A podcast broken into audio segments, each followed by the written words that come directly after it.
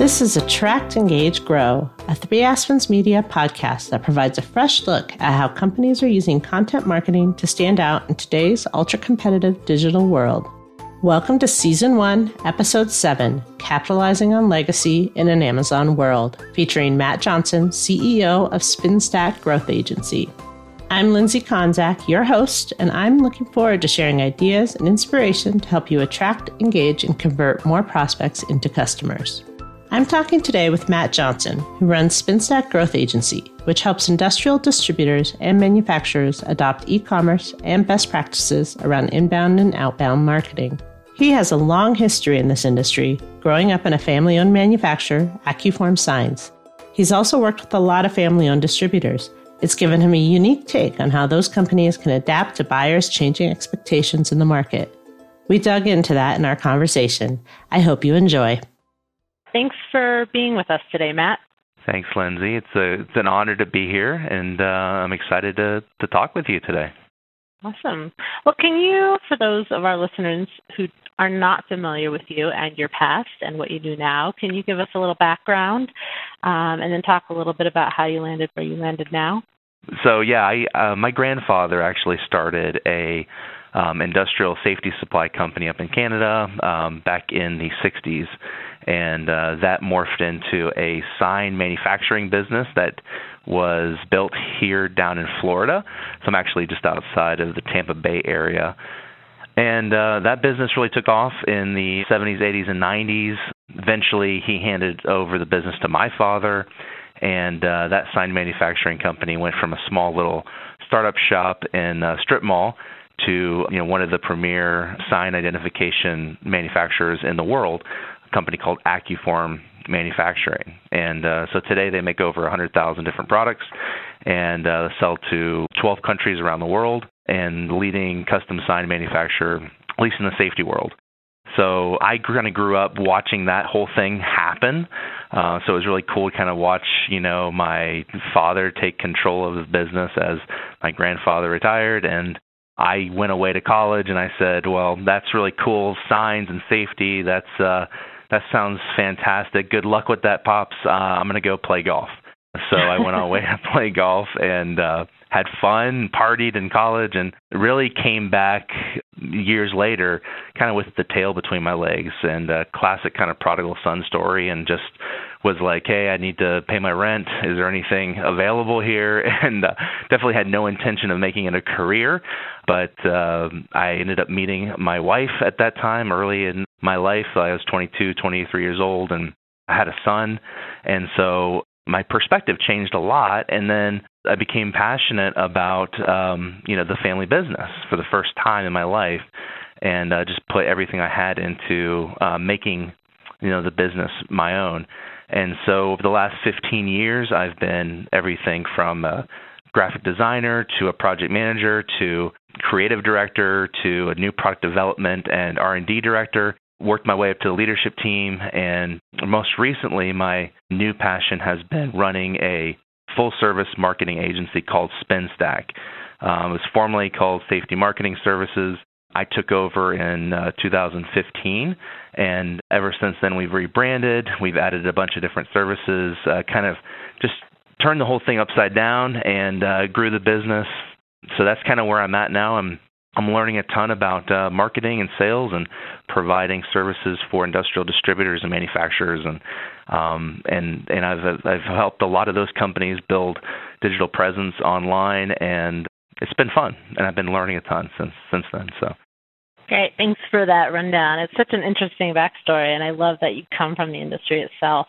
So let's jump right in and talk about because you've been helping industrial distributors and manufacturers build a digital presence, um, which is really a requirement today. Let's talk a little bit about the Amazon effect. I mean, I guess for those who haven't heard that term, um, do you want to talk a little bit about you know what you view the Amazon effect to be on this industry and what that means? Yeah, absolutely. I never formally called it the Amazon effect. I know that that's what that's okay. a word that gets thrown out there. I didn't really know that that was a thing. Um, I just knew that when I came over to this business and I started talking with our customers who are primarily industrial distributors, you know, there was a lot of confusion. There was a lot of concern about what I was calling the industrial buyer's journey and how that was changing. And so later on, we discovered that, yeah, that's the Amazon effect. So, what we mean by that is that an entire generation of consumers and, and B2B purchasing uh, managers and operation managers, you know, they're used to something different than what they've been given. And that essentially is the Amazon effect. It's just an experience that they're expecting. So it's about managing expectations, but it's also about coming alongside those expectations and providing solutions.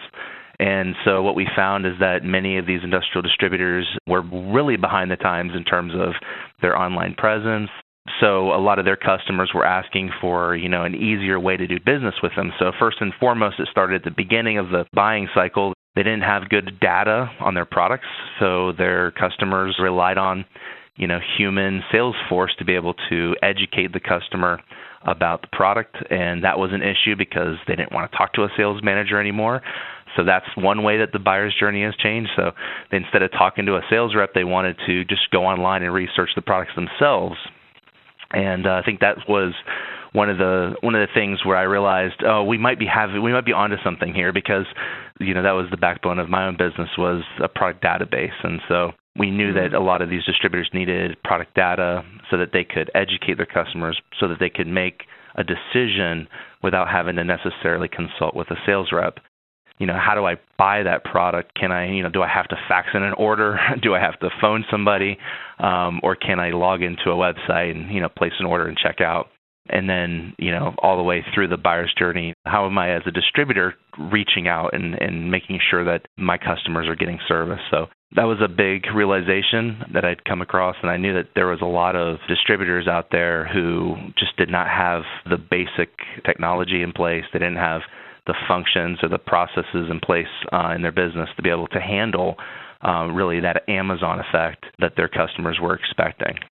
Right, um, and and of course, you know the word omni-channel is what pops up, right? When when people talk about the Amazon effect or the desire for a customer to be able to do business with you on whatever the channel they want to do business with you on, which is kind of that making it as easy as possible for them to shop and buy with your company. You know, if I'm honest, I think a lot of distributors thought that maybe social media and uh, e-commerce would be a fad and that mm. it would mm. pass and that maybe oh there may be a couple of specialist distributors out there who who use those channels and good for them and I'll just keep doing business the way I've always done it for the last 50 years. Um, but I think what we're seeing now is it's not a fad, it's not passing away very quickly and and a lot of those distributors are now so far behind the times they they don't really know what to do to catch up, and so they're they're learning that they need to be omni-channel. And some of the most successful companies that I've worked with um, are true omni-channel distributors, meaning that they have an online presence, it's kind of their home base. Um, so they really invested in their website. Their website is the place where it houses all of the content for their products, um, and it also houses all of their ties into their their software where they can manage their customer relationships as well.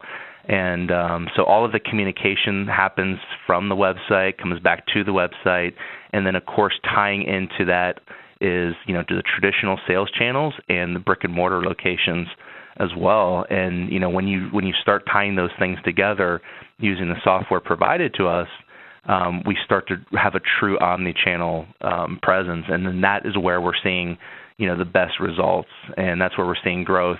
And it does take time because you're basically having to create processes that you've never had before if you're a traditional distributor. I feel like this year I'm noticing what's the word for it? Suddenly, a lot of companies are realizing they need to do something. I think the word you're looking for is panic. Um, uh, I think probably that, yeah, it's something uh, like that. I mean, honestly, what we're seeing here is a lot of folks are kind of waking up and they're they're going, I should have done this five years ago, and mm-hmm. you know they've kind of kicked the can in terms of the way that they've responded to the new industrial buyer's journey. So that's okay. It doesn't mean that there's no hope for those distributors. It just means that uh, we need to change our mindset and so one of the things I talk about a lot on my own show and the things that I talk about when I'm talking to customers is everybody wants to talk about nuts and bolts, pardon the pun if you're an industrial distributor. But you know, what really matters is not the technology, not the software. It's not what should I mm-hmm. buy, you know, BigCommerce or Shopify or Magento or you know whatever. It's not that's not the issue. The issue is a mindset. And so it comes back to, you know, are we going to truly embrace an omni-channel uh, methodology in the way that we go to market? And if we do that, how does that affect our personnel? How does that affect our fulfillment processes? How does that affect our relationship with our vendors?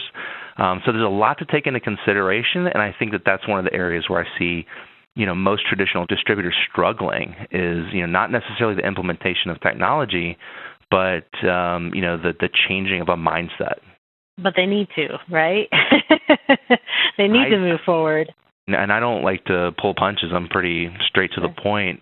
You know, I think what's going to happen is they're either going to or they're going to get purchased. And I think yeah, we've been seeing that. Same thing. We've been seeing that across the the board in our industry. There's a ton of consolidation. That consolidation is not nearly over. There's still a lot of traditional distributors who are hanging on and instead of investing in the technology and the processes that they need to take their business to the next level and really embrace you know the future they're just cashing out and mm-hmm. they're just saying well you know i'm not going to do this so i'll just join forces over here and i'll work on my golf swing right, exactly. So so that kind of brings us to an interesting point though because I actually think that a lot of these smaller family-owned distributors and of course you come from a family-owned supplier yourself, I, I really think they're really well positioned. They may not think so, but I feel like they really have the expertise and the story to use digital marketing to launch into that next generation. But I don't feel like most see that potential there's a lot of great stories there. There's a lot of great expertise there. Um, that if they were really to capitalize on that online, I think it would really help them. I don't know, stand out or differentiate. I guess what's your take on that? Can these distributors bridge that gap between the traditional and the digital? Yes, but it's it's a family dynamic that has to happen where the younger generation has to respect what's gone ahead of them. And so they have to respect what their parents have done and the relationship their parents have built with their vendors and their customers. And on the other hand, the older generation, and this is the, the classic family business dynamic, the older generation has to trust and hand over control of certain pieces gradually to the next generation. And I think that's where we see a lot of family businesses struggling is that there's not a clear, identifiable transition. I've worked with distributors who have third and fourth, fifth generation people coming into the business who have grown up in technology. You know, they are millennials um, or even younger, and they're they're familiar with what it's going to take to transform the business. Now, the problem is that business, in many cases, if it's a family enterprise, has provided stability and revenue for the family for you know generations or you know decades. And the older generation is very hesitant to let that sort of transition happen. So both sides need to respect what's going on there in terms of change management. And i would say that's one of the biggest things that i would tell folks to focus on.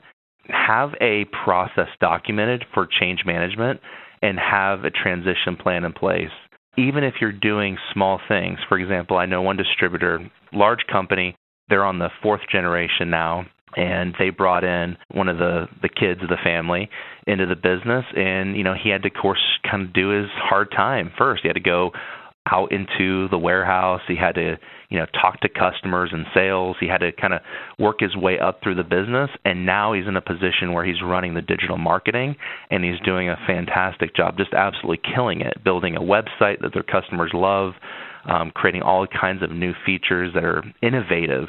Uh, and truly, you know, shaking things up and providing services that their customers have never had, and really they can't get anywhere else and they've given him the reins to do that. They've given him the the freedom. Uh, but at the same time, he has a tremendous respect for you know what his family has built because he did have to go through and learn you know what it was like to call on a customer and what it was like to you know pack boxes and send them out the door. So I think that's really what we're talking about is you know having the older generation put some trust in the, the younger generation, but the younger generation has to have a work ethic that says I am going to appreciate and respect the foundation that was laid before me. I mean, and it's really about the younger generation also learning the business from top to bottom because how can you represent the business using these technology tools if you don't, you know, 100% understand what came before you and what's there now?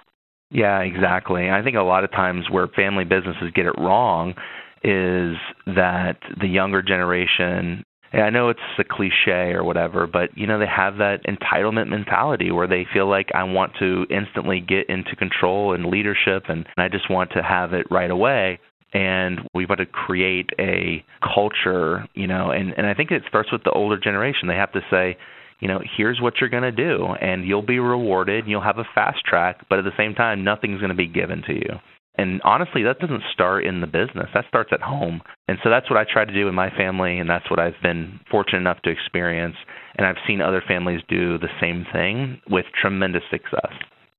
So, kind of moving forward into bridging that gap to try to become a digital distributor and provide the omni channel experience, I'd love to talk about maybe some common mistakes that distributors make or maybe misperceptions they have. I would argue one simple mistake maybe is not having a strategy when they start at all. and a lot of times that comes down to just a stubbornness in management of you know thinking that we can do it ourselves and you know i'm i'm certainly i'm not here to plug you know my own company but i mean leaning on a a marketing agency or leaning on a, a partner or maybe a consultant who could come mm-hmm. in and help guide you and help put together that strategy um, would be a better use of your time. A lot of time I see distributors who, and even suppliers who, when they you know they set out to do something, they know it's a pain point, they know they have to do it, but they have this do it themselves mentality. And that's okay. Mm-hmm. That's like the American spirit, right? Like we'll, we can roll up our sleeves and get it done. But listen, your your expertise is distribution. It's not technology. It's not marketing. It's not you know um, you know innovation. So one of the things I always recommend is talking to an expert.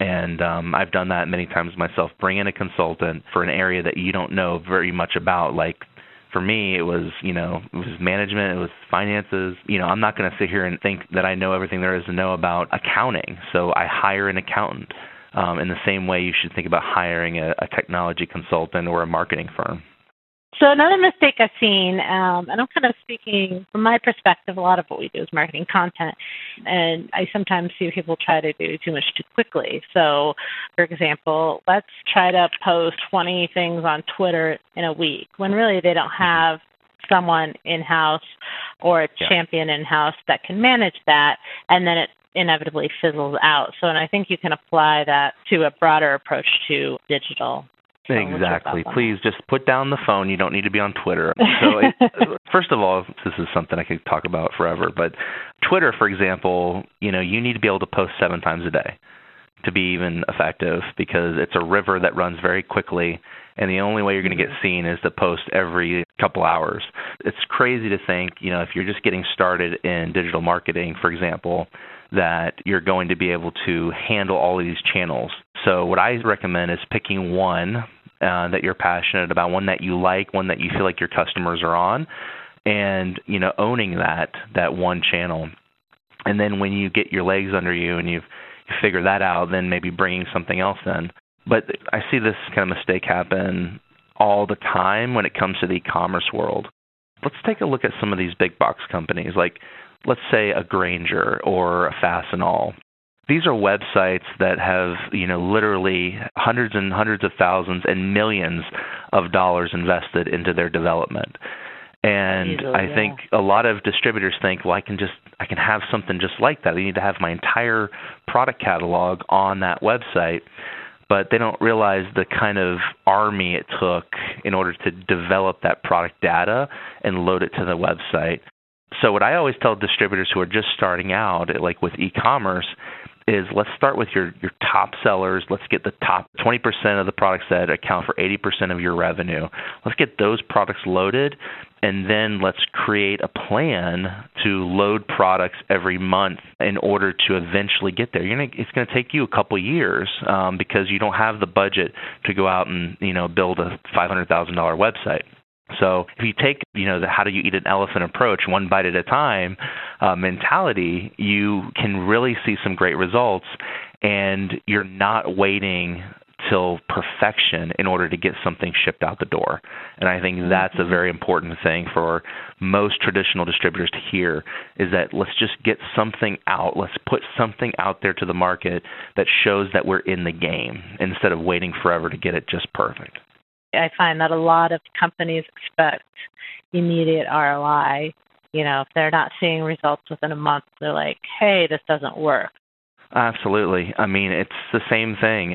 Social media is something that, you know, to build a true following, it takes years and years of consistent um, content development, and you have to be willing to put in the effort day after day after day. And sometimes you can go two years without seeing the return on the investment. And I think this just flies in the face of you know the way that a typical distributor might think or even a manufacturer or supplier and if I put my supplier hat on, I would buy equipment and then I would, you know, make products and sell those products and I would expect to pay for that equipment in a certain amount of time. Or if I'm a distributor, I buy a product and I sell a product and it's just in and out, in and out, like a, a very fast moving turnover. Whereas the difference is with digital technology, we have to understand that you're starting from zero. You're already five years behind, and it's going to take you time to build up your following. It's going to take you time to sell products online and be competitive with people who are, you know, that far ahead of you. It's just not a simple case of if you build it, they will come. It takes a lot of intentionality and a lot of patience in order to build a following and where you're getting, you know, people coming to that website and buying products on a regular basis. And that's a huge educational process that has to happen with your traditional customers. So, you know, whatever channel in that omni-channel experience that you're working on, you need to have a plan and you need to be willing to invest in that plan and have the patience to see that plan to fruition. Are there other, I guess, common mistakes or misperceptions about this journey that you can offer that we haven't covered? Yeah, I would say a lot of folks think that retail or the brick and mortar store is dead or printed mm. collateral is dead. And I got to tell you, I've seen the exact opposite happen in real life. I mean, it's funny how you start hearing mantras out there and then, you know, they don't really always line up with reality. So, one of the things that I've been telling distributors who have the ability to do this is to create a really beautiful synergism between their brick and mortar location and their website. And so, what I like to do is I like to run advertising online for, let's say, a particular supplier or something or a product line that people are searching for, and have people come to the website first and then maybe offer them a discount or a promotional code and then have them come into the store to actually touch that product, to talk to a specialist, and to buy that product right there in the store. And I think this is a power that small traditional distributors have that Amazon and you know the, the bigger chains can't really match. So, you know, if I was a traditional distributor today, I would be focused on creating a really um, synced up process between my website and my store location. And I would want my store location to be as consultative in nature as possible. So make it friendly, make it an inviting space, you know, offer coffee. One of the things cool that I saw one of our distributors do is they actually have little shopping carts where their customers can come in, grab a shopping cart, and go right into the warehouse and pick Whoa. out products and then check out with an iPad. And when I saw that, I turned to my uh, colleague and I said, "That is the future of distribution right there." So yeah, I, I would think like kind of the ultimate in omni-channel, right? I think so, and I think that technology's out there right now. I, you know, I don't work for Shopify, and they don't pay me to say this, but Shopify's got a, a tremendous omni-channel platform that they've developed, where you know you have your online store, and then you have your point of sale system, and that whole thing is synced up so that you know somebody can come into your store, shop your products, and if it's in stock, they can check out right there. You can email them an invoice, or you know if it's not in stock, they can order it right there from the store or from wherever they want to. And the whole experience is just synced up and it's beautiful.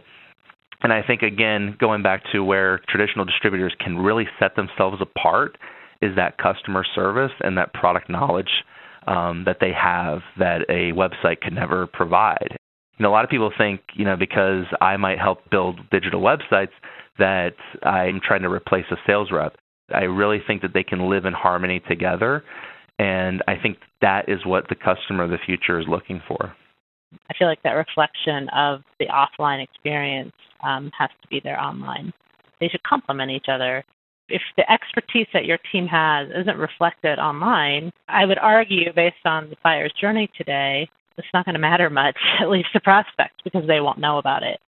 And I would just say one of the ways that I've seen distributors fail when it comes to e-commerce is that they view their website as like a sales rep and that it lives mm. on its mm. own and you know I put in a hundred thousand dollars a year into this website just like I would pay a sales rep who's you know highly comped and you know I expect that website to stand on its own two feet whereas really the web that's a that's a misconception of how a website should operate inside of a, at least a distribution business.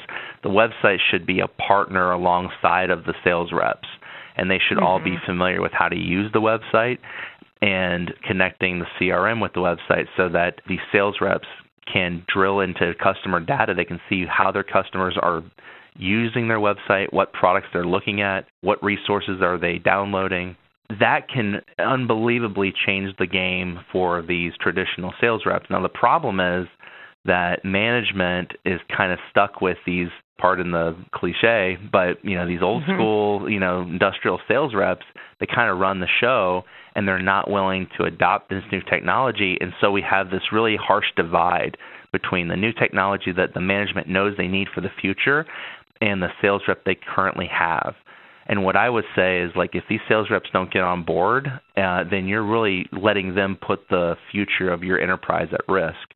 Start with at least one or two, you know, up and coming tech, and they actually they don't even have to be young. They just have to be willing to learn new technology, to embrace you know what we're doing on the website, and to use that to help them grow the business and then from there you can grow and hopefully maybe kick some of those old school guys with the stubborn heads out of the business bring in some of the the new people who really want to see this blend of technology and service 100% agree. I mean, I would also argue that some of those more traditional sales reps are probably retiring. If they're listening, I would just say, you know, take this as a challenge, you know, like yeah. you are you are going to have to compete in a market of tech savvy millennial sales reps. And they may not have all of the you know experience that you have but they can go get that information a lot faster than you were able to get it. You know your information took you 10 20 30 years. They can go get it in a year. So mm, because that information is readily available now. So it's a challenge. I think if i'm an older sales rep i've got to push myself and learn how to use some of these new technologies and, and adapt to using a CRM and social media um, if I want to be relevant for the next five or ten years. So we've kind of covered buyer's journey a little bit early on, but let's go ahead and talk about it a little bit again to close up this part of the conversation. So because I think it's so important to understand that buyer's journey, to understand that, for example, you shouldn't be sending out a bunch of emails, for example, that are all about promotions all the time, because not every mm-hmm. buyer or prospect is ready to buy. In fact, you know, most aren't. So, can you talk a little bit about understanding the buyer's journey and the importance of that and building a strategy that will meet customers' changing expectations today? So, I, I kind of do it in three steps. Okay. The first thing that I would do is I would build out an ideal buyer profile. Um, and it's surprising how many companies don't really take this first step. All it is is asking yourself who is the ideal customer. You go, you look at your best customers, your most profitable customers, and you figure out some common traits. What industry are they in? You know, what size are they? Do they have common values with us? Are they a family business? Ask yourself some questions and figure out what makes the best customer for you. And uh, and then once you've defined that, drill into the next level, and the next level is defining a buyer persona. And so, you know, who at that company is your primary point of contact? Who at that company is the one who actually is the one buying your products? Uh, who is the person that you're going to call on? Who is the person that you need to educate?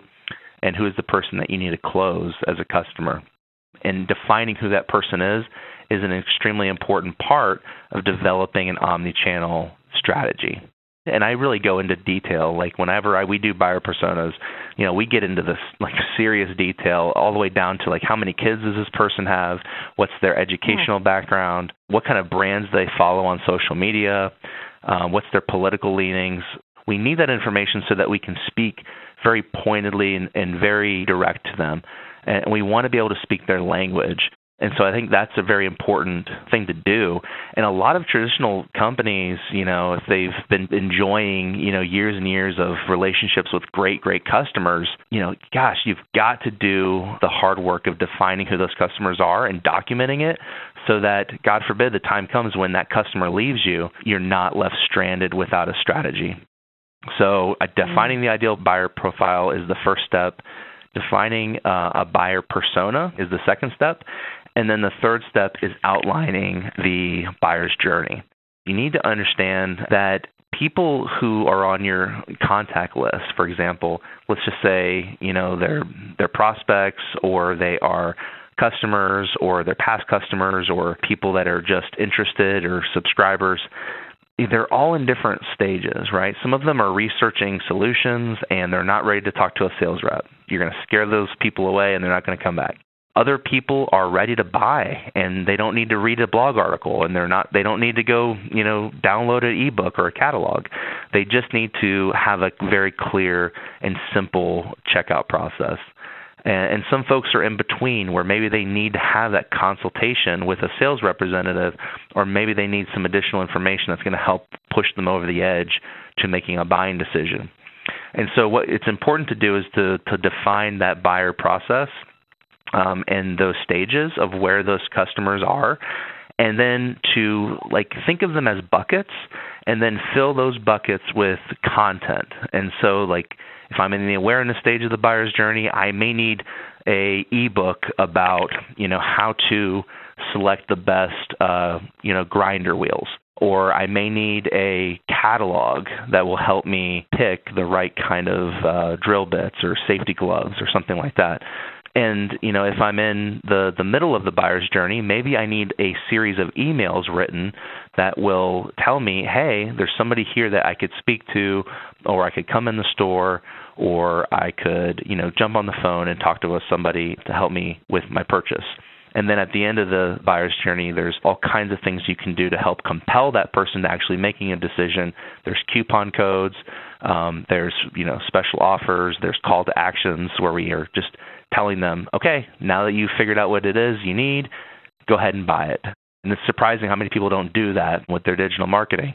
But outlining all of this stuff is really important. And let's not forget that after that we have a customer and after they've bought a product, it's important to have content to get them to remind that customer that, hey, we love you, we appreciate you. Here's some additional materials. We'll remind you, hopefully, that we're the source for you. So come back and do business again. So it's not necessarily a funnel like it used to be. It's more like a flywheel. You know, once you have somebody in the door, you nurture that person and then you convert them into a customer and then you nurture them and then the whole thing goes around and around and that's like kind of the customer experience. Defining that is really important. That's worth a couple days locking your executive team or your marketing team in a room and putting that all out on paper. Yeah, I would challenge you guys to think about doing that we take a similar approach when we're developing content is kind of identifying those stages of journey and identifying what kind of content. And I'm just reiterating that because I think it's so important. Speaking of content, you guys developed some fantastic content on your website that's really useful. So I encourage uh, those listening to uh, check it out. Um, but you also just launched a new podcast. So I did a show a while back called Grow Live, and it was a show really for people that were on the ground uh, people that were you know in the the trenches, so to speak, you know, implementing websites and doing SEO and doing email marketing. That show was great, and when we had a lot of success with it. But I'm at a stage in my own career where you know I have kind of taken on the role of CEO and managing partner of my growth agency, and I've just developed a real passion for industrial entrepreneurs, people who are like my grandfather, who are pioneers who set out to build something new and to, you know, really help people and sell industrial products. And so I created a show uh, especially for industrial entrepreneurs. And it's called The Takeover, and um, a new episode airs every week on Wednesdays at 1 p.m. We have a website called thetakeoverpodcast.com, and uh, we are on YouTube and iTunes and pretty much everywhere on the internet where uh, content is delivered. And uh, I would really love for folks to go and check it out. Um, I think if you're a an owner of a, an industrial business, whether you're a distributor or manufacturer, or maybe a wholesaler, it really doesn't matter. It's it's about changing mentalities, driving positive change, and growing the business. The content's really delivered from the leadership perspective, and I, I hope that it's useful. Congratulations. Thanks, thanks, and it's been awesome being on your show too. For me, it's it's not like a gimmick. It's it's not like something I'm doing to sell anything. It's really about creating content that I want to create and um, you know, it's an opportunity for me to learn from a bunch of thought leaders who are in our industry and people who are outside the industry who will cause us all to kind of step back and think outside the box and, and grow our business. So that's really what I'm excited about. Yeah, that's exciting. I can't wait to listen. I guess, Matt, do you have any last thoughts for today? If you're in leadership and you are kind of struggling with the idea of all this change that needs to happen, I highly recommend talking to somebody who is an expert in this area, whether it's a consultant or a marketing firm or somebody who has done this for other companies, or maybe even leveraging some of those networking groups and, and talking to peers who have gone through a similar transformation. Follow some of the advice that we talked about earlier. Don't try to bite off too much at one time. Uh, come up with a strategy that is manageable for you and, and for your budget and for your team and start really building that change muscle. It's just like anything else. It's a muscle that you have to work out and build and starting small and working that out until you're able to take on bigger and bigger change. I think that's the place to start. That's a great thing to leave us with. Well, thank you so much for joining us today, Matt. Um, again, I appreciate it. Can you share your website for everyone so um, they can go check it out? thetakeoverpodcast.com. Mm-hmm. And uh, if you want to look at our agency, we have a full service growth agency, and that's spinstak.com. S P I N S T A K.com. Yeah, no C in there. All right. Awesome. Well, thank you so much. Thanks, Lindsay. It was great being on. I hope you enjoyed listening to my conversation with Matt. If you want to learn more about Matt and SpinStak, please visit their website at spinstak.com. That's S P I N S T A K.com. If you want to hear his podcast, The Takeover, visit spinstak.com backslash takeover. That concludes this episode of Attract, Engage, Grow. If you have a story you'd like to share, please reach out to me at 3aspensmedia.com or email lindsay at 3aspensmedia.com. That's the numeral three, not spelled out. Thank you for joining me. We'll see you next time.